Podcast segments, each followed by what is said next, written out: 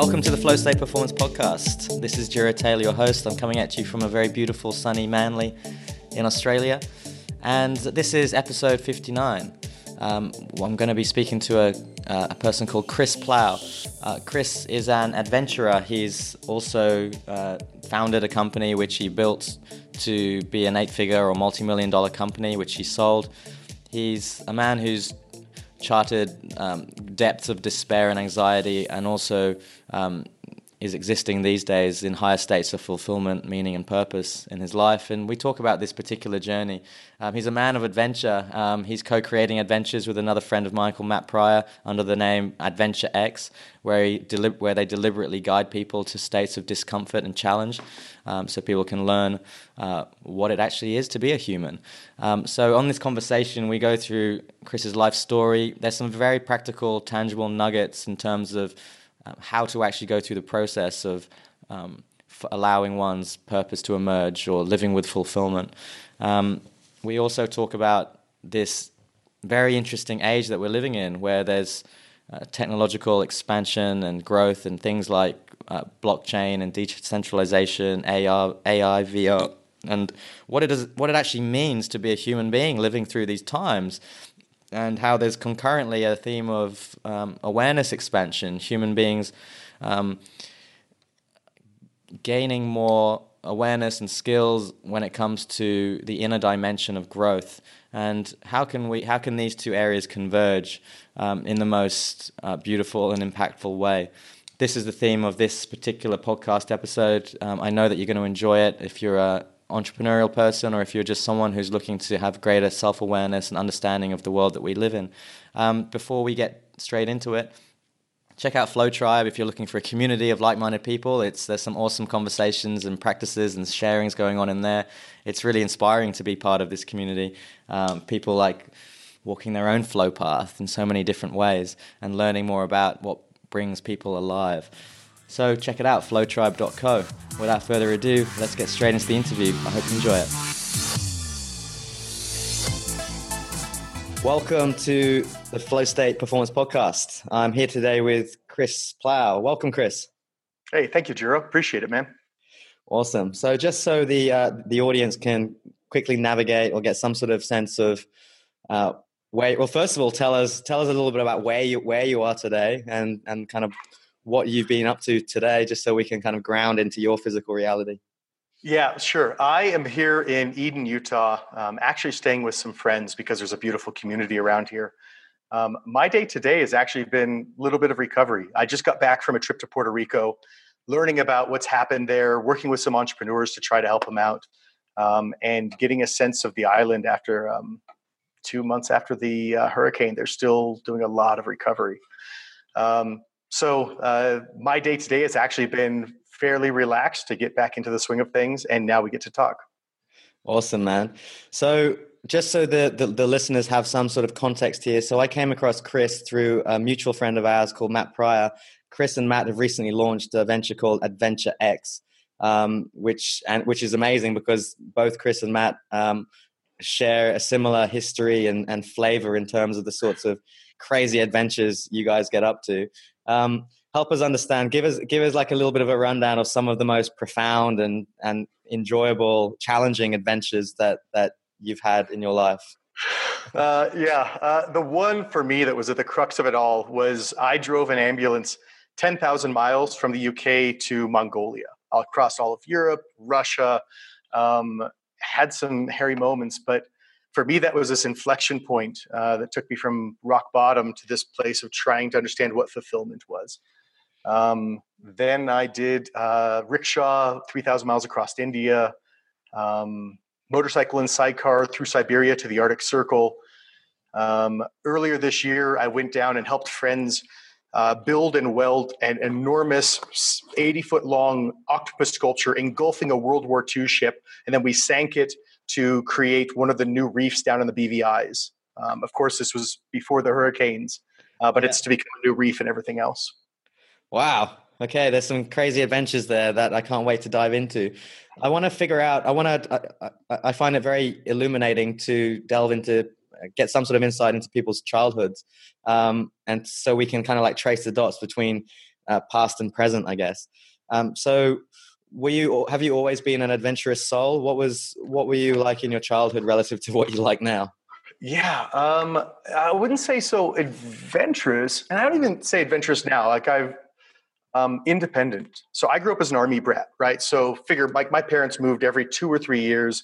I had to learn how to enter like new cultures, new groups, new situations. Um, and along with that, like understand a lot of independence, maybe even a, an exaggerated self-reliance, mm-hmm. right? Um, and so that's become part of why I feel a little bit more comfortable change or going into new situations. Definitely a big part of that. Um, and like everything, pros and cons.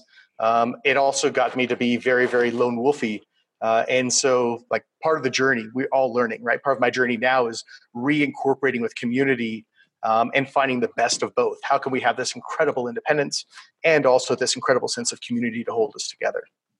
Beautiful. So you you've you've got a background as a as an entrepreneur and and, and quite a technical person. Could you could you just give us a, a run through of some of your sort of entrepreneurial past? Yeah, yeah, no problem.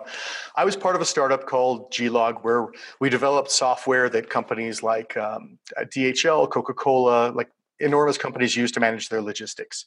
Uh, that company was bought by Oracle, and when that happened, I started my own company called Maven Wire. Grew it from two people uh, to uh, being a, a global company. Acquired our our partners in Singapore and Australia actually lived uh, off of uh, Manly Beach for like over a year while we were integrating, integrating everybody in. Right. Um, well, I'm in Manly right now. oh yeah, yeah, that's awesome. Yeah. Uh, so like eight figures, global company, and everything else. But um, and I know you kind of like touched on this as part of your story, man, which I appreciate. It was like massive success and low yeah. fulfillment. Yeah. Right. And so uh, now it's like, how do we bring those two things together? Yeah. Interesting. So how when you look back on on those times where you were going through so you obviously it was it sounds like a high velocity period of your life where you were building up this company that you founded and um, going through acquisitions and I'm sure that there were like big numbers flying around and lots of pressure and investors and things like that. What what was your default state of mind or level of happiness, fulfillment, that kind of thing at that time in your life? uh, like rock bottom. So my default when things get really rough uh, is to go solo, put my head down, and try to brute my, for- my brute force my way through things. Um, yeah. And I had done that for so long uh, that I had hit complete burnout, complete rock bottom, um, and that's why a big shift was necessary in my life to be able to find what fulfillment was and what made me happy. So Awesome. So, why, when you look back at it now with hindsight, and and I often play this game to try and gain a little bit more awareness around why, particularly, I suffered when I was in my sort of like high flying corporate days, um, and whether or not, like, if I were to go back into those sorts of environments now, would I be able to thrive in those environments now, having gone through the experience before? Um, so when when you look back on it, what what were the particular things that led to that state of rock bottomness? Yeah. Um, so first and foremost, um, being motivated by absolutely the wrong fuel. Mm. Right? I think of it as the ego fuel. It was want to have more things, more money, more recognition, higher status in order to prove that I'm enough. Right? And game never wins. You just keep emptying yourself out. So that was the core of the problem. Then the fact that I had because of this, right, I had to prove I was good enough. I was doing everything alone uh, rather than bringing the community and family and incredible team we have closer and closer together. Um, and then uh, lack of a mission that truly drove me. So the, the, community, like the internal culture, the family we created at Maven Wire was uh, like top of the world, like some of the best people that I know. But our mission was to you know implement logistics software and save a company an enterprise company say 2% of their logistics spend right? Okay maybe co2 emissions in the world are a little bit lower but there's no real mission there. There's no real way to serve the world and make it better. And so you know by having a mission something a little bigger than that um, you can just change the dynamic. So like to, to take your question flip it around it's number one, like fueled in the right way by the things that power you up. Number two, do it together and bring like that sense of, of, of community, of um, everybody having a stake in the game together. And then three, having a mission that makes a damn difference, right? Something that you can really bite your teeth into and know that day by day, whatever small step you make, at least you're getting closer to it and improving the world along the way. Hmm. yeah, lots to dig into there, man. Thanks for sharing that. Um, let's talk a little bit about ego fuel. Uh, the the, the I, I, view ego when I talk. It's interesting that you use the term ego fuel because I often talk about how um, we can be powered either by like um, fossil fuels or by something more sustainable, right? I love it, man. Like literally, like the, the talk I just gave was like how to go from ego fuel to like uh, fulfillment fuel, or you know, so you get yeah. fulfilled because it's that same thing. And I, I I make a very similar analogy. Like when you move to those new fuels, it's like they're renewable, right? They're sustainable. They don't end. Like so, if you had a rocket and, and the way we launch rockets off, you know, it's using traditional fuels, and eventually it runs out. If you don't have enough fuel, it's going to crash back down to Earth. But man, once you get into space and just get a little bit of you know orbit and stuff going on, if you have a sustainable fuel that goes on forever, even if it's lower powered, like you can go to Andromeda, you can go anywhere in the freaking universe, right, or other universes because it mm-hmm. never ends. Totally the the the feeling of let's tap into that feeling of being fueled by by, by ego fuel. And and and how can how can people how can people know about it? Like what what are some, sort of some of the warning signals? Can you see me? I apologize man. Yeah we broke up and so i didn't get that question. Cool. so let's i'm going to just kill the video just to make sure that the audio quality stays high okay? Um, awesome yeah, I'm just doing that now. So let's. I want to tap into that feeling of ego fuel because um, for a lot of people out there, this is you know it's it's it is quite it can be quite a subtle thing if you've lived your whole life sort of optimizing for pats on the back and being really popular and and whatever it is it's like it can be it can be hard to understand that you're being fueled by this unsustainable fuel until it's kind of like almost too late, and and it's and it's super traumatic. So what are what are some of the signs that that uh, there's potentially a, a, dangerous amount of um, addiction to the ego fuel? So I think the the first sign uh, that I sense and I see in others is just the fact that you're doing things and you always have this this constant feeling that okay when i hit x when x happens whatever it might be i'm going to finally be done. I'll feel fulfilled. I'll mm. feel better about myself. And then every time when you hit that milestone um, you feel less than. You mm. actually feel emptier right? And it's that internal sense of i've climbed this mountain. I've gotten to the top. Why don't i feel good? Why don't i uh, feel um, worthy? Why don't I feel all these things that, that, whatever words we might use? And then so you immediately look to a different mountain and say that mountain's going to make my life better. I'll do that mountain, right? Mm. Um, and that happens over and over again. Mm. Yeah, it's, it's that, that's an interesting point. This this uh, I often talking about like being like a hamster on the wheel, like mm. or, or almost like uh, the analogy of of uh, chasing a carrot and like you know the donkey chasing the carrot. And it's almost like you keep on catching this carrot and eating this carrot but it doesn't actually provide you any nutrition. Um, and so yeah eventually you realize that it's just you've been sold a, a lie or, you, you're tricking yourself into thinking that what you're doing has has meaning. So what so what was it for you that that that was like the this i don't know the the catalyst or, or the point at which you were like hang on I've got to unplug from from this unsustainable ego fuel. Like, what was was there a single event, or was it just an accumulation of the pain becoming uh, too great to handle? So, like leading up to this, I guess to to paint a little bit of perspective. Um, uh, I had continually suffered um, multiple things and went then further and further down the hole. So, um, from uh, quite blatantly just suffering incredible personal loss. So I, I, had lost my parents in a very tragic way. And then I didn't know how to deal with that. So, okay, heads down, work more, put it away, bottle it up, you know, focus on the company, the future, do that. Uh, then we had uh, the financial crisis. And then it's like, okay, company's on the edge. uh, company at that time was my self worth, right? And so, okay, just work harder. Um, massive key customer in a turn turnaround attempt that we had went bankrupt. Um, again, further and further down, and um, I got to this point where I was literally um, I'd go out and ride my motorcycle uh, for a bit of relief, but I mm. was I wasn't riding it uh, uh, to just get out and and feel um, feel uh, that sense of flow and everything else that you can get within it.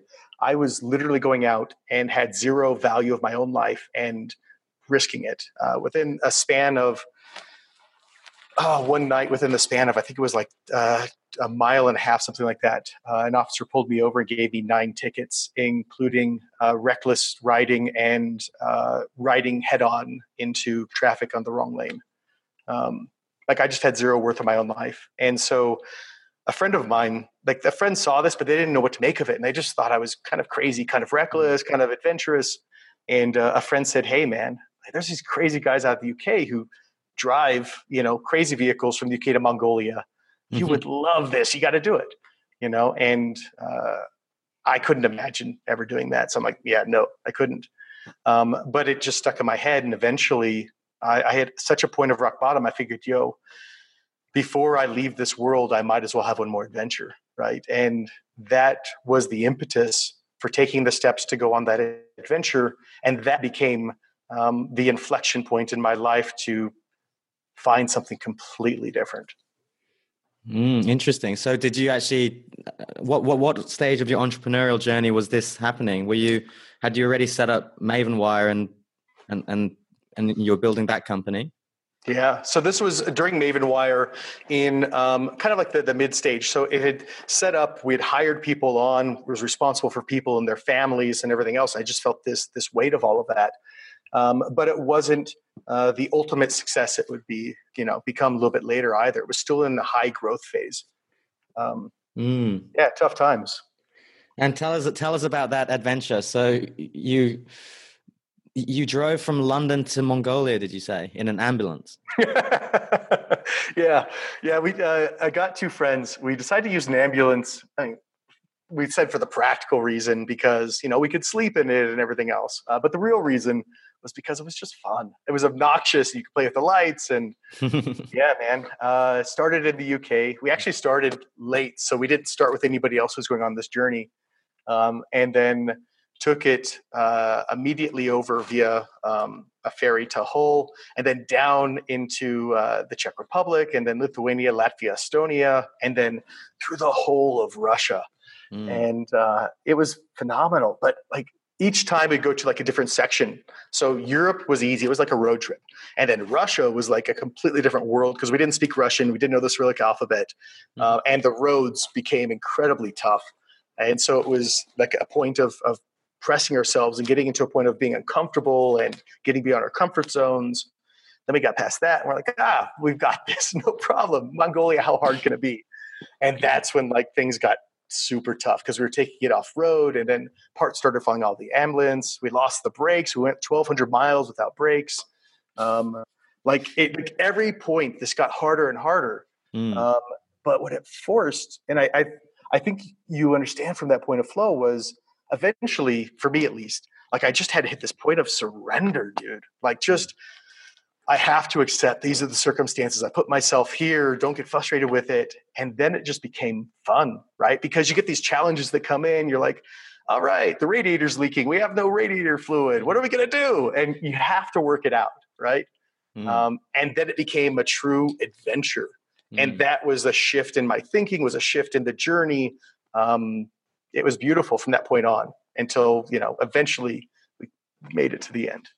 Yeah, I think like the the beauty of adventures like that, and the way you described it was it in, until stuff started fucking up, it was a journey, and then when stuff started fucking up, it became an adventure, which is which is what you always signed up for, and it's it's almost like you have it's like a metaphor for life, right? It's like you can live your life like in this illus- illusory bubble where everything's just going to be smooth sailing and it's just and there's a blandness to it or you can accept that there's going to be bumps and loops and all sorts of like tough learning experiences and then it becomes an adventure. And it's it's super ironic because with so many people are kind of like optimizing their lives for safety and security um, and and at the same time we have a culture where there's just like untold amounts of anxiety and stress. And i and do you, do you feel like there's a correlation here um, between people's like really really really trying to gear their lives towards being safe and have lots of choices and just and and the fact that as a culture as a society something's not going right Absolutely. So, uh, two things really keyed off as, as, you were saying that. So, number one, I don't believe that absolute safety and security exists, right? And I don't mean just in um, like, are, can you be safe in your home and everything else? Yes. Um, but I mean, uh, our brains interpret um, unsafe environments or anything that causes anxiety in a lot of different ways. It's not just physical; it could be shifting changes in life, in your job, etc. And, and so you have this interpretation of anxiety. What's awesome about adventure or anything that really kind of gets to the core of getting you uncomfortable is you take that kind of more nebulous anxieties and stuff that you feel in life and you shift them into something that is real. So in this adventure, it was how do you maintain physical safety? How do you find a safe place to sleep? How do you get food because you're hungry? How do you move the vehicle from point A to point B in a day just so you continue to move forward? And it's it was like taking back to like the visceral pressures in life, and that begins this reset process.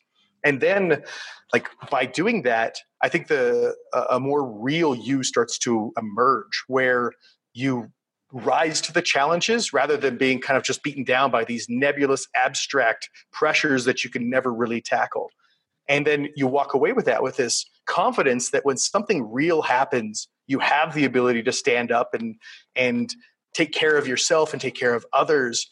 And that gives you incredible perspective when you go back to life. And then also in the pressures you have in life when you've got a project that's late or you know having difficulty in a relationship you have this perspective of this is hard, but mm. it is not, you know, I had no food. Uh, we're stuck in the middle of the Gobi Desert and we don't know what we're going to do hard. And mm. so life gets easier. So it's a shift in perspective, it's a shift in your own power, and it's an understanding of what is a real stressor versus what is uh, the causes like like real fear, which needs to be acknowledged, versus this kind of false stressor that just causes anxiety that weighs upon us. And that differentiation between fear and anxiety is huge. Mm. I I couldn't agree. I couldn't agree more. There's almost like this. There's this default state of perpetual low level anxiety, which becomes just like the new norm for so many people. Especially, I observe with entrepreneurs. You know, because they're in they're in sort of like high stakes environments, and almost become it's like this it's like this kind of like problem solving level of consciousness but it it actually exists in just being stuck in this in this kind of like anxiety where nothing's good enough. Um, now you talked about differentiating that from real fear and this being one of the takeaways you took from this trip. But what, when you were when you were in mongolia or when you're on this journey i'm sure you were contemplating on these on these long drives uh, your business? And what sort of like sh- shifts in your perspective on your on your life on your business started to take place? Yeah i'm, I'm glad you brought that up man because the beautiful part about this journey uh, as i've said it uh, maybe in less eloquent terms is there's a lot of ass and seat time right? which just you're kind of taken up your body is is taken up. You have to concentrate on the road to a degree but the uh, subconscious unconscious mind has this incredible space to just process and then pop things up into the conscious mind. And um, uh, the biggest thing, uh, there were two things that, that, came up there for me.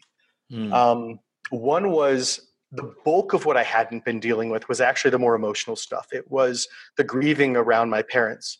Mm. Um, and that was the larger block for me that was causing so many ripple effects that were affecting my life, my relationships, my business, everything. And mm. so it was processing through that. And then at a later point in the journey, um, I finally got to this point where things had broken down. One of my friends had to go in to, to get help, and I was left alone with the ambulance. And I had this space where I finally grieved for them, and I, I had this little memorial service and everything else. And it was such a relief. And then that created such other space in my life, right? Um, to the point you made about business, um, the beyond like having now some bandwidth that could actually deal with the business in a real way versus um, this uh, just you know heads down working trying to ignore it slash do it you know type of, of process mm. um, i was also taken out of my business for uh, a month and a half actually nearly two months and um, in order to prepare for that i had to take all the people i'd hired and give them full responsibility which meant allowing them to do what they were capable of and also making them responsible for it um, and that process by the time I got back and allowing them to flourish rather than me being the bottleneck and kind of being heavy handed because I had been with the business since it had grown. Um, the, the business ran better once I came back than it did before. Like it had mm. been freed to be able to take into the next stage of its evolution. So mm. um, I, I, say that because I think a lot of times when we go on these journeys of, of trying to um, understand and, and find and fuel ourselves in a different way, we fear that we're going to let other people down or we're going to allow other things to crash. And with the right steps, these things can be mutually beneficial, where not only are you served, but mm. your business, the people that you take care of, everything else have a different way to flourish as well. And you can have success in both areas. It's not an either or. Yeah, I think that's a, a very valid point for uh, business founders to hear because it's there's almost like the I think what you're speaking to here is how our fragile egos um, can become attached to the notion that we are so important and so integral to to to to the to the world around us, in particular the business. That if that if we were to not be there, then everything would fall apart. Um, and it's kind of like a, a false illusion that we cling on to to maintain this ego fuel. And it's like it's it's it's, it's uh, so often. How often do you hear stories of entrepreneurs actually leaving, like taking a sabbatical or or, or cutting their hours, and and shit just starts to grow. Um, it's, it's it's one of the stories that you just hear over and over and over again. it, it is, and then I think the other component of it, uh, which is for me massive, was when you are leading people right your, your, goal is not to to coddle them to provide for for every little thing. It's not to simply hand down little bits that they can work on. You know it's to provide an environment that gives them the challenge and uh, the resources and what they need to flourish right? And that often means that they will do things in a different way that you would. Um, but it's this ability to find their own power and allow them to take that forward um, that I think is key in those relationships. It's like being a really strong mentor um, and allowing a mentor or allowing a mentee to grow beyond you so they no longer need you. Yeah. Um, and yeah. that shift for me was, was key because I wasn't allowing people to grow beyond me. Mm. and then they finally had the chance to, and I couldn't be more proud, you know? It's, it's amazing what happens when we give space and time for emergent natural growth to occur. Mm-hmm. And and as you were speaking there, I was there was a couple of insights that that I had. I mean, the, you talked about how an, an, amazing part of the journey for you was was was going through clearing of emotional trauma and and having the the time and the space to actually um, I grieve certain situations that had happened in your life and and to just do the emotional processing that it seems was was impossible to do whilst you were in the the hustle and bustle and the grind and the hustle of the of, of the of the business world. And then you had you had you gave yourself space and that enabled you to grow in a way that previously you weren't growing and to gain a level of awareness you previously didn't have. And that space also allowed other people in your ecosystem to to grow and as well. And it's it's almost like this idea that growth can't happen unless there's space for the growth to to happen within. Um, but yet we, we, we it's almost like the modern human being has been conditioned to create these lives where there isn't the space in which we can grow into. does that resonate for you?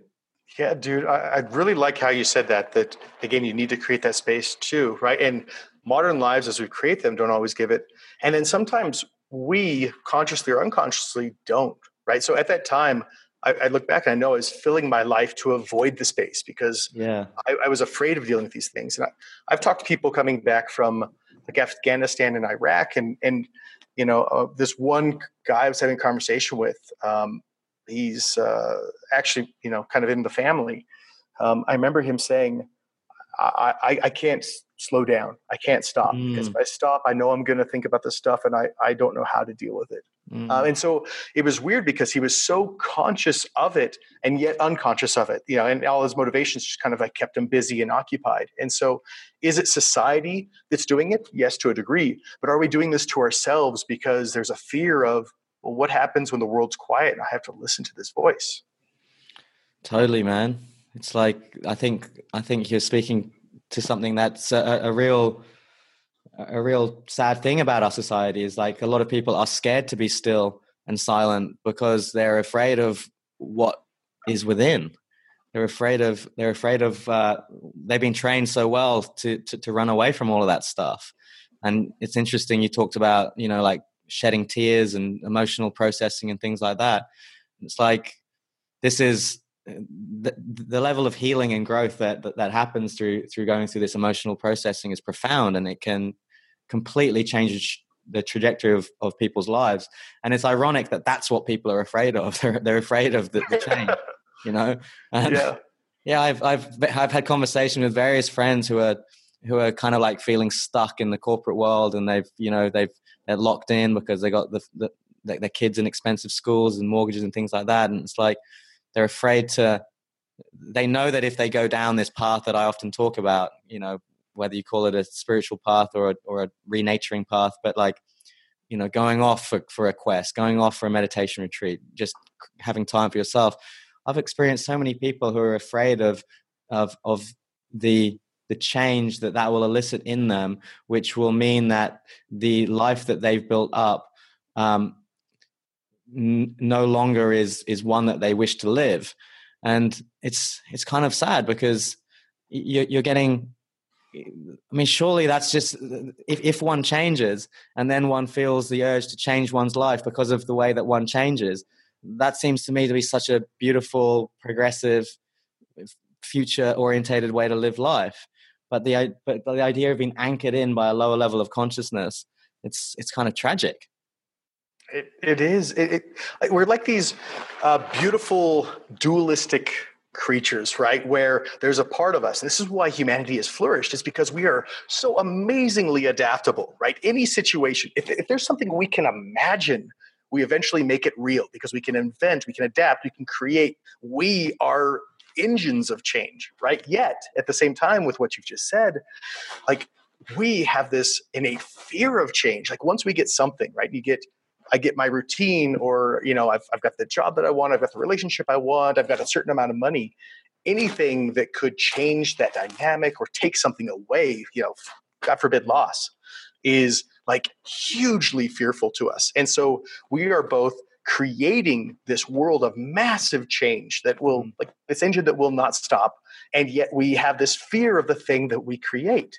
Well, it's, mm. we're fascinating. I, I, mean, I love the fact that we have both, but we are strange and fascinating creatures. We certainly are, man. So, in, in what ways did you become more aware of your strangeness um, when you were on this journey? Like, my question is, how did you? In what ways specifically did you feel like you evolved as a human through through that initial experience uh, and getting to Mongolia? In that journey specifically, um, it was just the realization that the path I was on was entirely destructive um, mm. and that I had to find a fulfilling path.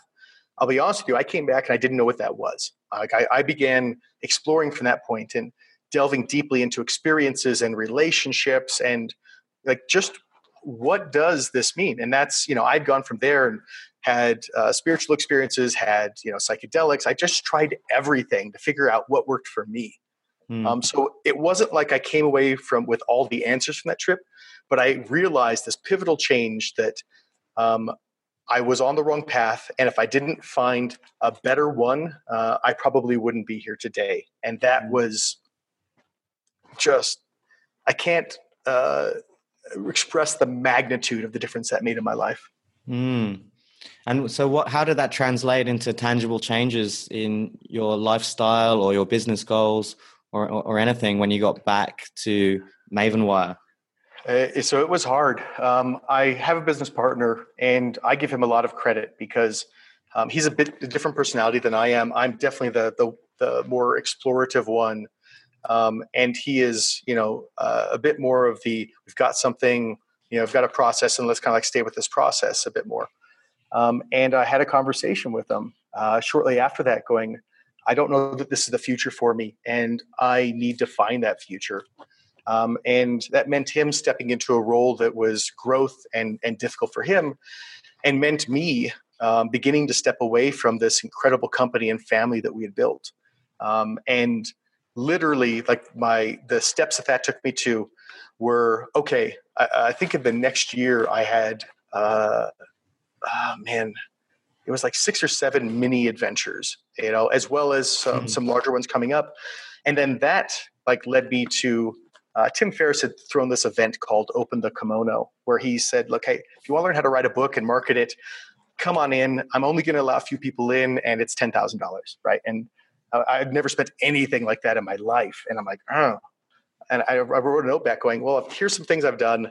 I have no intention of ever writing a book, which is funny at the time." Um, and uh, but maybe I'll be able to use this knowledge for for something else in my life. And somehow I got into it, and that led me to this incredible group of entrepreneurs with different paths and meaning, um, and created this whole different community I never knew existed that gave me like tips and resources and support on this path of understanding myself. So um, it's not a direct path for A to B because you kind of sometimes you have to try things out and experiment. But I can draw a direct line from that adventure to where it led me meeting some incredible people in my life to the opportunities that that's presented and from there finding a path of incredible fulfillment since Interesting, because um, I'm fascinated to dive more into this opening the kimono because I read in your bio that I don't know if this is related. This might be completely tangential, but I read in your bio that you uh, physically, literally opened your kimono and you have performed. you have performed on stage naked. yeah. Um, so uh, that was actually uh, before. So um, I have led uh, a life uh, that I am very grateful for. What I mean by that is, um, uh, I've done everything from construction to this computer architecture to building businesses. Um, but in this middle period before um, I started Maven Wire, um, I uh, went back to school for theater arts because I loved theater and I love being creative, and there's a, a strong artist component to me. Yeah. Um, and it was in there. We did a play, and uh, uh, it was called Hair. And um, uh, we there was a part where you can choose to be naked if you want to be, right? And so there's this big parachute that comes up, uh, falls over you, and they're making naked, and then it continues to fall, and then you stand there naked in front of the audience. In this case, you know, it was an audience of uh, several hundred people, nearly a thousand. Um, but the funny story is the first rehearsal where we had the opportunity to get naked. Um, uh, the, the, parachute's coming down. We get underneath it, and this is the first chance too. And I'm like, okay, take clothes off. And I'm just, I want to get this right. I'm taking all my clothes off. And I look around, and nobody else is naked. I'm like, oh my god, how embarrassing! And, but you know, uh, that led to uh, yeah, me opening the kimono in front of a lot of people, and it's uh, it's freeing, man. Like, because um, just to take this to a point, I think is relevant to the audience. Um, I think some of our greatest fears are in showing ourselves as truly as we can um, and fearing rejection um, at the worst, or at least not being accepted.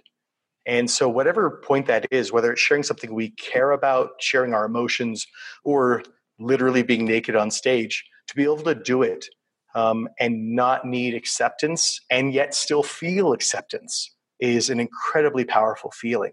Uh, and I share that to say, you know, um, in whatever way you can get vulnerable um, that allows for people to know you and to accept you even deeper, I encourage you to do. Hmm. Yeah, that's a very, very powerful nugget there.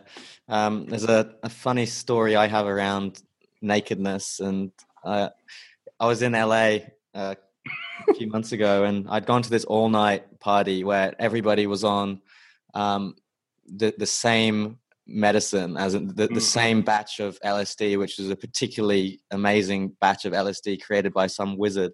And uh, we came out of that at dawn, and we'd had a tea ceremony. We'd listened to a, a impromptu cello concerto, and it was just kind of like just a cosmic kind of thing going on, right? Mm. Um, and then everyone wanted to carry on, like but it was daytime in downtown LA and we had to get out of this venue. So someone's like, all right, let's go to the spa, the, the, the, the onsen type thing. And I was like, awesome, that sounds great. Um, and so we rock up there and it's like 7 a.m. and we're all high. And all of a sudden we're in this environment where there's just like, like middle-aged Asian businessmen like having their morning bath before they go to work. And, yeah and I'm just tweaking out, sitting in this bathroom, and there's just like nut sacks and and and butt and and everything, and because these because eh, you know Japanese people, Korean people, like this is like the public bath is such an ingrained part of their culture. There's actually like I lived in Japan for two years, and like I've never seen so many balls and penises in all my life, mm-hmm. like because they just get naked, and and there was a part of me it was so paradoxical and ironic because I I here's me I've just come from this like you know free flowing event where it's full of liberal people and we're like all expressive. And then at the same time i'm i'm sitting in this in this changing room this locker room freaking out about getting naked and and mm. having all these like self-conscious thoughts going on in my mind. And it took me like half an hour to psych myself up just to like get naked around all these all these strangers. And and i realized that i've got work to do around like stuff like that. There's that's like a level of vulnerability that's like a limiter in my life.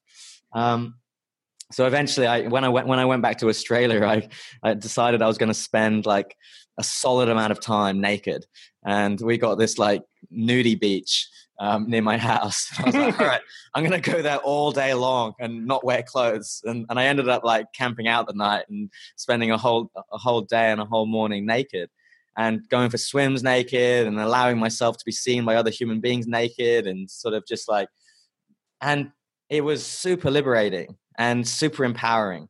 Um, and it, it, was almost like there were like layers of subconscious like anxiety and, and, and limitations that were just kind of like fading away as, as the sun was beating down on my nether regions. Um, mm-hmm. very very interesting experience being naked yeah, uh, it is, and I think that you've hinted at there as well is this this incredible link between you know our physical and our emotional, right? And mm-hmm. doing something physically that you find uncomfortable and everything else. Not only did you you know begin to lean into that fear and create an incredible comfort zone around it, but I have no doubt that there were underlying unconscious shames or fears uh, that you had in your life that began to get resolved as well, right? Because you shine the light upon something figuratively or literally um, and shame cannot survive.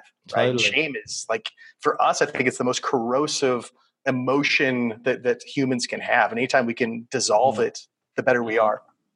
Totally. I, I, often I find it useful when, when speaking to, to, to clients who are, who are usually like tech founders, um, and using uh, like shifting our relationship with fear. And I'd like to talk about this right now because I, I, feel like um, fear can almost be like our best friend um, in that it's so, it provides such an accurate compass, a, a, direction for us to head towards if if you know for growth, for higher performance. Like if you want to know any if any human being came up to me and said, "Hey, Jiro, I want help becoming a higher performing human," I could simply say to them, "Where are your fears? What are you anxious about?" And then they could tell me, and then I could be create would co-create a plan to like smash those fears and then that person would grow like do you kind of agree with that I do. Uh, and if you allow me to, um, I want to make a distinction here that for me has been powerful. Maybe it, it has a difference for the audience as well. Um, I draw a really distinct line um, between fear and anxiety, right? Mm-hmm. The things that bring anxiety or tension. So, my personal belief is fear is incredibly powerful and needs to be respected, right? So, in my vernacular, um, when when I feel fear, I open my eyes up. I look around. There's a reason the hairs on my back of the uh, back of my neck have gone up. Something is not right. I need to respect it, be in the moment, and figure this out. Right. Mm-hmm. And so, um, uh, fear is it brings an incredible level of awareness. Look around, understand what to do, and that might mean fight, flight, whatever it might mean. Then you do it there. Hmm. However, I think most of the time, rather than fear, we use the word fear, but we mean anxiety, right? And that's where your life is not truly in danger. You don't have the hairs going up back up in the back of your neck, mm-hmm. and you just have this desire to avoid something like crazy. And my view on anxiety is um, that's the thing that we look at as the pointer to say, I don't feel like going in this direction, but I can lean into it, knowing I'm not in physical uh, or deep emotional danger.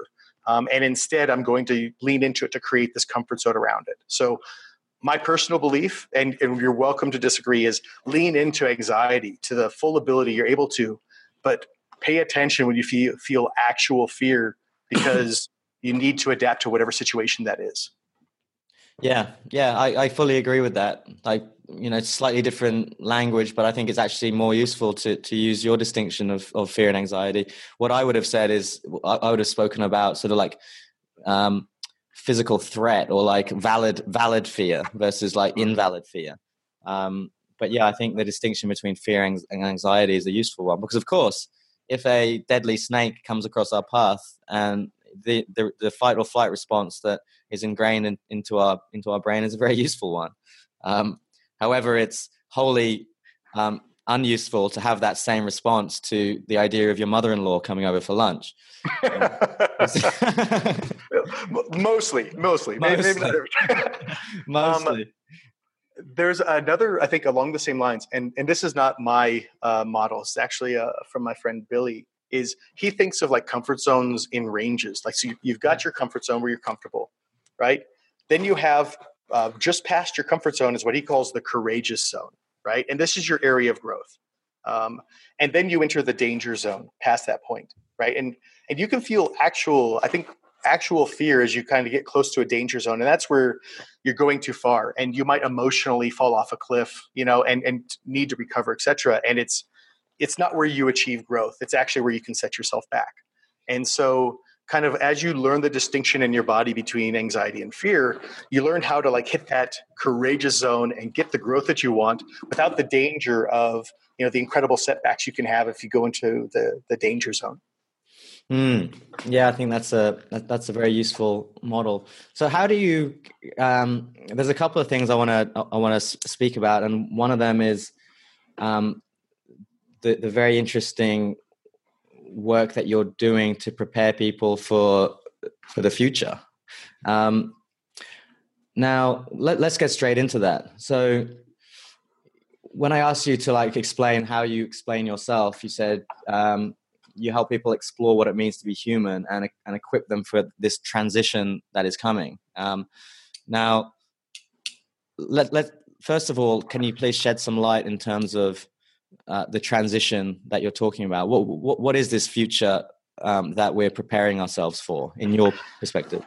Yeah, it's I see the world kind of having been both on the the more human empathetic sides and on deeply into the technology world and I see both coming forward, right? So we have more and more people that are kind of becoming aware of themselves uh, to an emotional degree uh, that's hugely empowering and that's kind of stomping forward and then you have these massive shifts in technology with ai and automation and everything that's coming along that world, even you know world changers like the blockchain, and that's going to shift societies and even economies as we know them. And as these two things meet up, um, there is this incredible shift, right? And that shift is um, a shift in work, how people uh, get money, how people identify with themselves. Uh, it could be shifts in power structures within the world. It's a lot of stuff that's coming into play.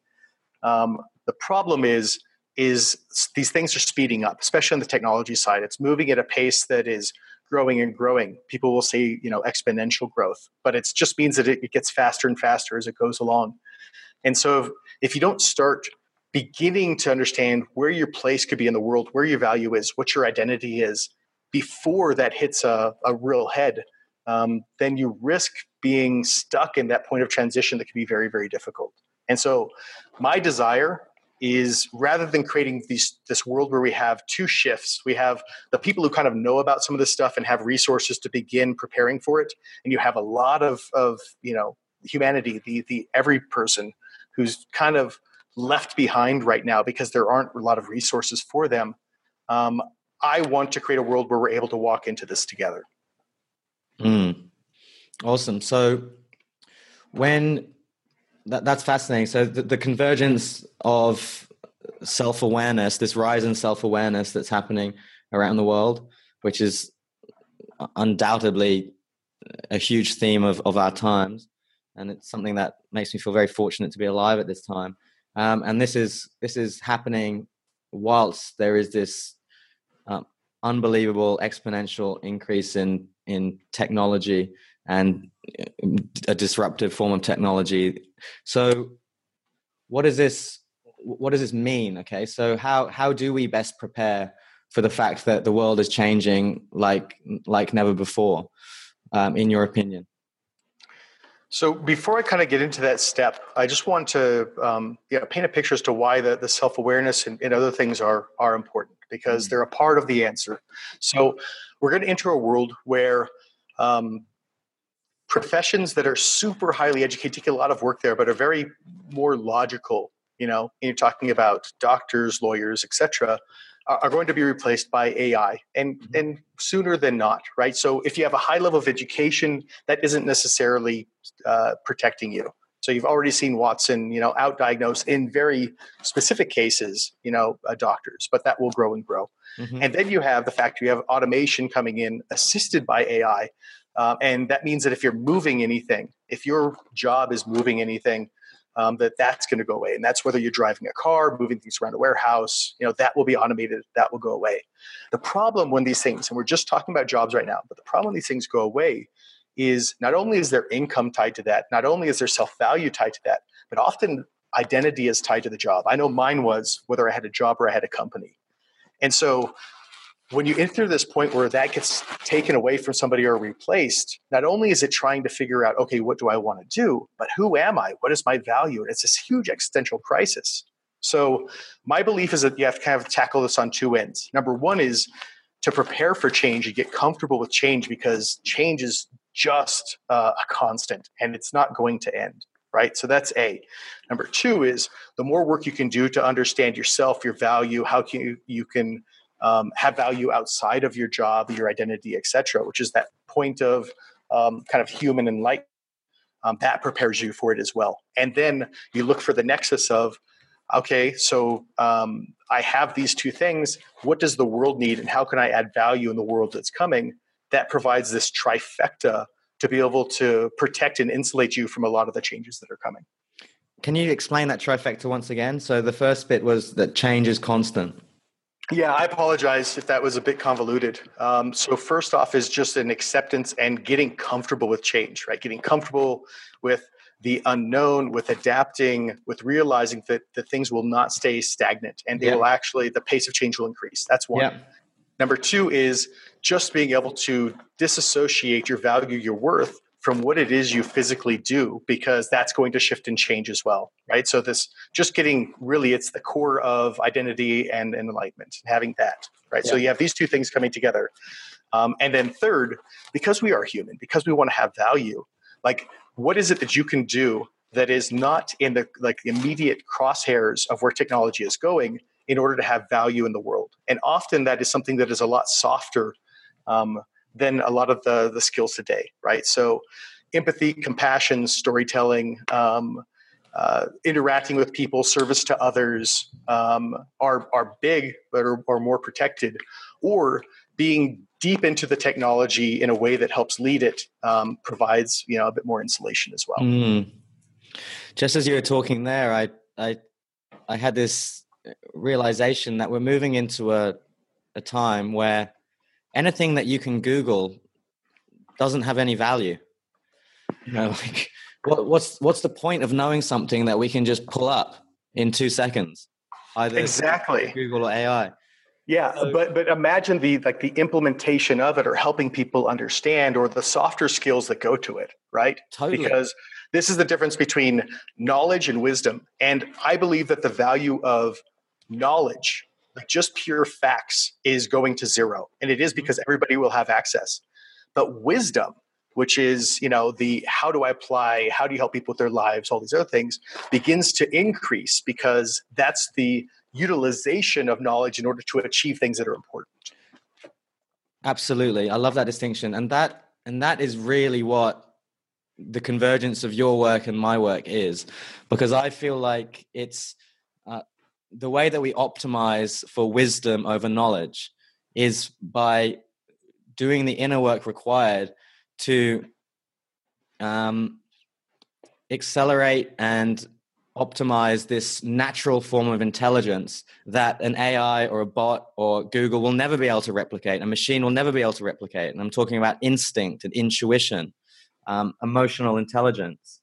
Um, so, do you do you agree that the the most powerful way that that that we can uh, learn to ride the waves that are that are coming in the future with with singularity and and with all these things that are coming it, it's it's almost like this it, it's there's something very interesting that's going on. As as technology increases there becomes more of a need for us to rewild ourselves so that we can become more of what we already are so that we can become more human yeah i, I think so when you talk about these shifts, immediately there's a large fear response for people, right? Or anxiety response. And it's because what am I going to do? What's going to happen? My world's going to change, right? But look at the flip side of that. So, not what's going to be lost, but look at what's going to be gained. And what's going to be gained is this incredible space mm. for us to truly explore who we are, what is uniquely human. Um, and I think that that is setting the space for the next evolution of humanity right? Because essentially what we're doing is we're taking away a lot of the things that consume an incredible amount of our time, attention as a species. And you're creating this huge open space. This goes back to what you were talking about before. You can't have the growth or the enlightenment or the revelations without space. Technology is going to create this incredible amount of space. But if we don't know what to do with it, if we're not prepared to utilize it, it's like staring into the void, dude. That's scary. Totally. Totally. Um, so, how are you? What's what's your medium at the moment for for helping people understand what it means to be human and and and equipping them for the transition that's coming? I understand you're doing public speaking. Um, how how can people like learn more about what you're doing? Yeah, no problem. I um so I'll be honest with you. Like, so this right here has been a shift over the last year for me. I sold my company um, and it was to create space to understand what my path was. How can I best help? And so I've begun speaking, and I think that's one of my best vehicles for being able to share this message because I want a lot of people to understand what's going on. So it's not just the elites who are privy to this knowledge that are able to benefit from it, that we're taking the whole of humanity with us. Um, so speaking is a big part of it. I'm sitting down to uh, write a book uh, detailing a lot of the initial part of the journey for me because I believe that leads towards people understanding how to deal with change and fulfillment and giving them the first breadcrumbs to step upon. Mm-hmm. Um, and uh, for some people, uh, and it's a small only because we don't take very many at a time. Uh, Matt and I have something called Adventure X, where we take people on a journey that intentionally gets them uncomfortable um, in order to just get them into that mindset of how do I deal with a world that is uncertain, uncomfortable, etc. Mm-hmm. Um, and uh, it's again like I, am not pitching that, and the reason I'm not is because it's limited. We only take four people at a time. Um, I believe that the real work is in spreading the message and in helping people understand how do they fit into this evolving world, and, and it's going to involve um, uh, a big step up uh, from me and from a lot of other people um, onto a world stage to try to to share that. Awesome, man. Um, yeah, I'm so happy that there's people like you spreading this message. Um, finally, like, can I hone in on this this area of fulfillment as fuel um, that you recently spoke about? Um, it seems to me like the the quest for meaning um, also often described as as finding one's purpose is it, it's like this elusive search for this holy grail that sends many people off on wild goose chases um, to try and find it. And uh, uh there's, a, there's a lot of people out there who f- fundamentally feel like that they're lacking something in their life because they see other people with this thing called purpose and fulfillment and meaning and they want it. Um, and and they they feel like that they must be doing something wrong because they don't have it. Um, so w- what advice could you give for people around um, allowing a sort of type of meaning and fulfillment that that is organic and, and natural and authentic and real? Yeah, that, that's a beautiful question, man. Um, before I answer the how, I think it's important to understand what it is that we're, we're aiming at, right? So, um, the reason I talk about fulfillment versus happiness is um, uh, happiness is an emotion. And sometimes we're happy, sometimes we're sad, sometimes we're up, sometimes we're down. And that's part of the journey of life. Fulfillment for me is that gauge of how are the things that we're doing in our life leading us towards a path that is better for us and for the world or not. Um, I believe that fulfillment is made up of um, something that you can focus on, that you simply love doing uh, to the point where even when it's difficult, you want to do it, like that that pursuit of mastery, right? And it's often uh, aligned with our gifts. So that's that's one component. Second component is that it's it's tied to relationships, and that's relationships with others and relationships to ourselves. That's a key component to having fulfillment. And then third is being able to take those gifts, that thing that we're pursuing mastery in, in take the relationships we have and utilize those in a way that serves others. So we're now taking talking about something that is outside of ourselves, that is larger than ourselves. For me, those are the three components that help to lead towards fulfillment, right? And then when you talk about how do you get there, what are the steps? Um, for me, there are two. Um, and simple does not equate to easy, right? These things are not always easy to do uh, because they they lean into our anxieties. Uh, but the first, it's just like you said early on in this uh, this this podcast, is have some regular rhythm of space, right? And that regular rhythm of space, whether you take it to walk or to meditate or to journal, it doesn't matter. You choose the vehicle that's right for you. But if you do that regularly, what happens is you start to understand yourself a little deeper, and then you create an awareness around yourself. And then you can simply ask the question Do I feel more fulfilled or do I feel less fulfilled right now? And then you end up with a compass that guides you in the right direction, right? So that's that's the initial step. That mm-hmm. compass that points you in the right direction will mean that action is required, right? Because things don't I my belief, things don't just come to us. We are an active participant participant in our own um, future, an active participant in our own story. And so that requires experiments. So that needle may point you in a direction. You think I you think I think I'd like to do this. Mm.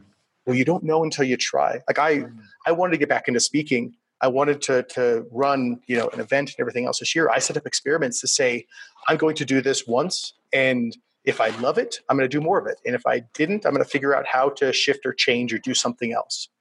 And so you begin actively doing things and experimenting and set them up so it's not like I have to do this thing for the rest of my life, but it's just this tiny experiment, this little thing that's easier to do.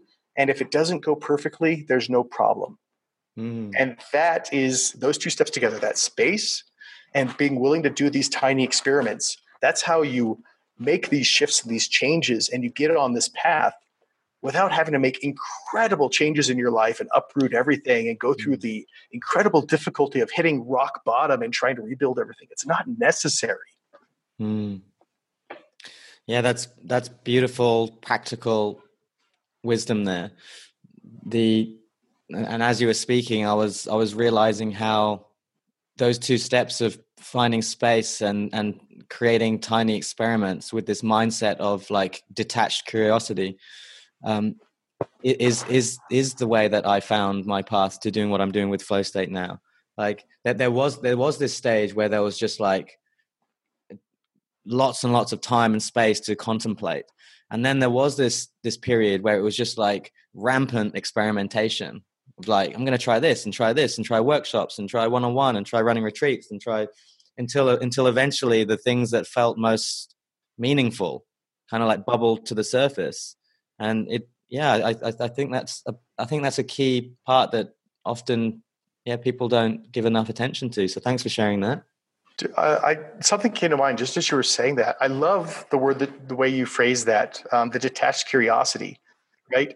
And what came to mind immediately when it was like it was space and it was you know experiment and it was curiosity was this is really just play, right? It, it, it's like being a kid again and playing, and you know, I'm going to be a fireman and putting on the hat and everything else, right?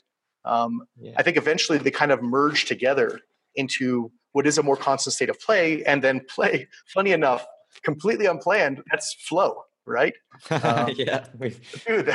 we've circled around on flow. um, we've circled around on flow. Absolutely. Have you have you heard this uh, wonderful quote by uh, a fellow called uh, James Michener? Um, I'm going to find it real quickly.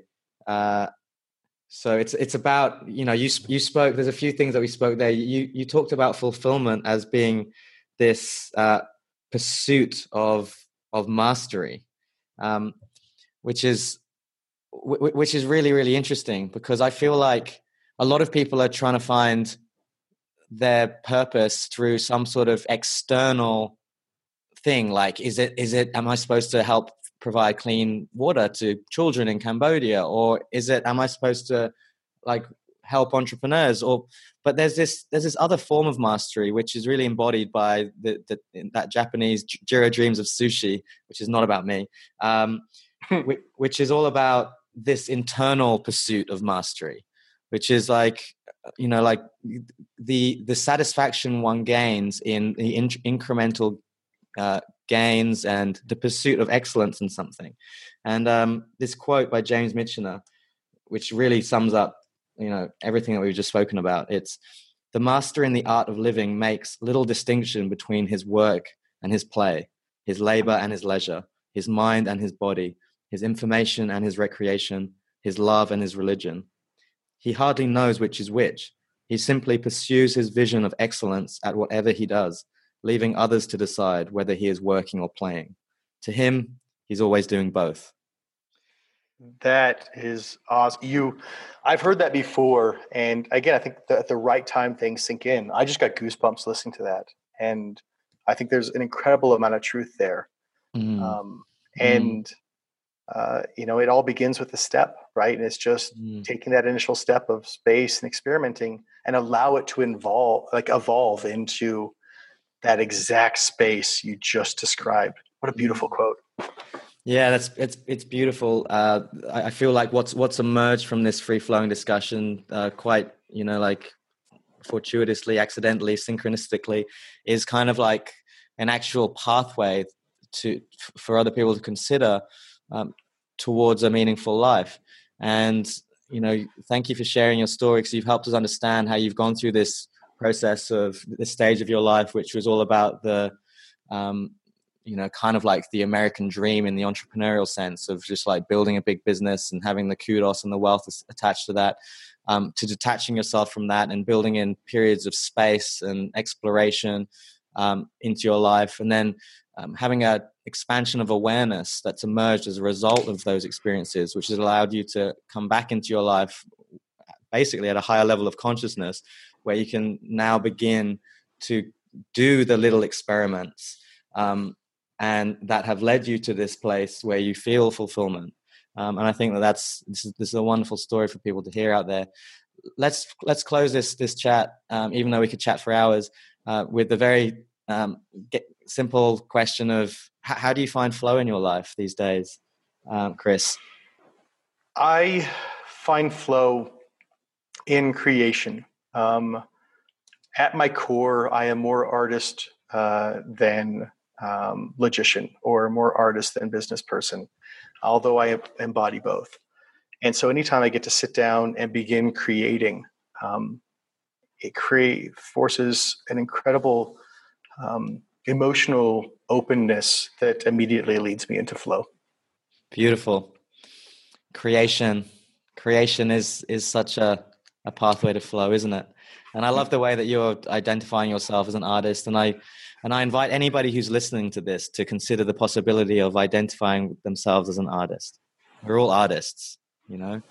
Um, we all we, we all have this choice to to phrase our sentences in certain ways, or to put a blue t-shirt on or a red t-shirt on, or, you know what I mean, or to to arrange the food on our plate in a in a in a particular way that brings us delight. Um, but uh, yeah, I think it's I think it's a powerful shift when one decides that one is an artist. I could not agree more, man. You've summed it up incredibly well. Awesome, cool, Chris. Thank you so much for sharing uh, your nuggets, your your life journey um, with us today. I'm going to share um, just just very quickly, like if people do you have a, a, website that people can um, read about you on? Yeah, uh, chrisplough.com. Uh, you're welcome to go there. Also, Twitter, Chris Plough is a great way to interact. Awesome. Thank you so much for coming on the show, Chris. Beautiful, man. Thank you for this platform and for helping us share this stuff. Awesome. I hope you enjoyed that conversation with Chris Plough. I love the way that that conversation free flowed, and eventually we reached a point where we were talking about play and flow after going through the process of talking through discomfort and fear and frustration and exploring how fulfillment arises um, within the space that we allow it to arise in.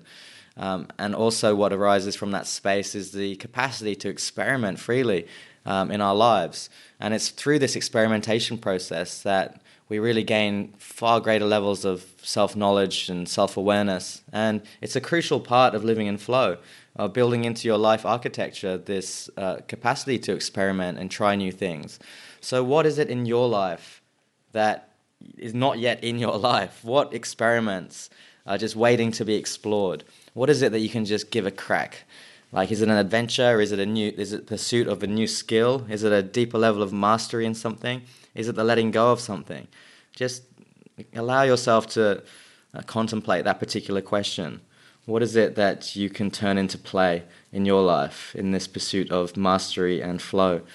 Um, tune in next time. We've got some amazing interviews coming up with a master of breath and a master of movement and meditation um, over the next couple of weeks. Thank you so much for tuning into this show. It means a lot to me. If you've got any feedback, any ideas, any questions, you can always email me at jiro at flowstate.co. And if you're looking for your tribe, check out flowtribe.co. If you're a founder of a business, um, and you're looking to create a organization, a culture that flows, that is a culture of trust and empowerment and belief, then this is the work that Flow State is doing on a higher level as well, working with a handful of companies led by progressive founders. If that's you or if that's someone you know, please forward on our details. Until next time, take care, stay in the flow of life. See ya. Thanks for listening to the Flow State Performance Podcast. Check us out at www.flowstateperformance.com for more inspiration to unleash your potential.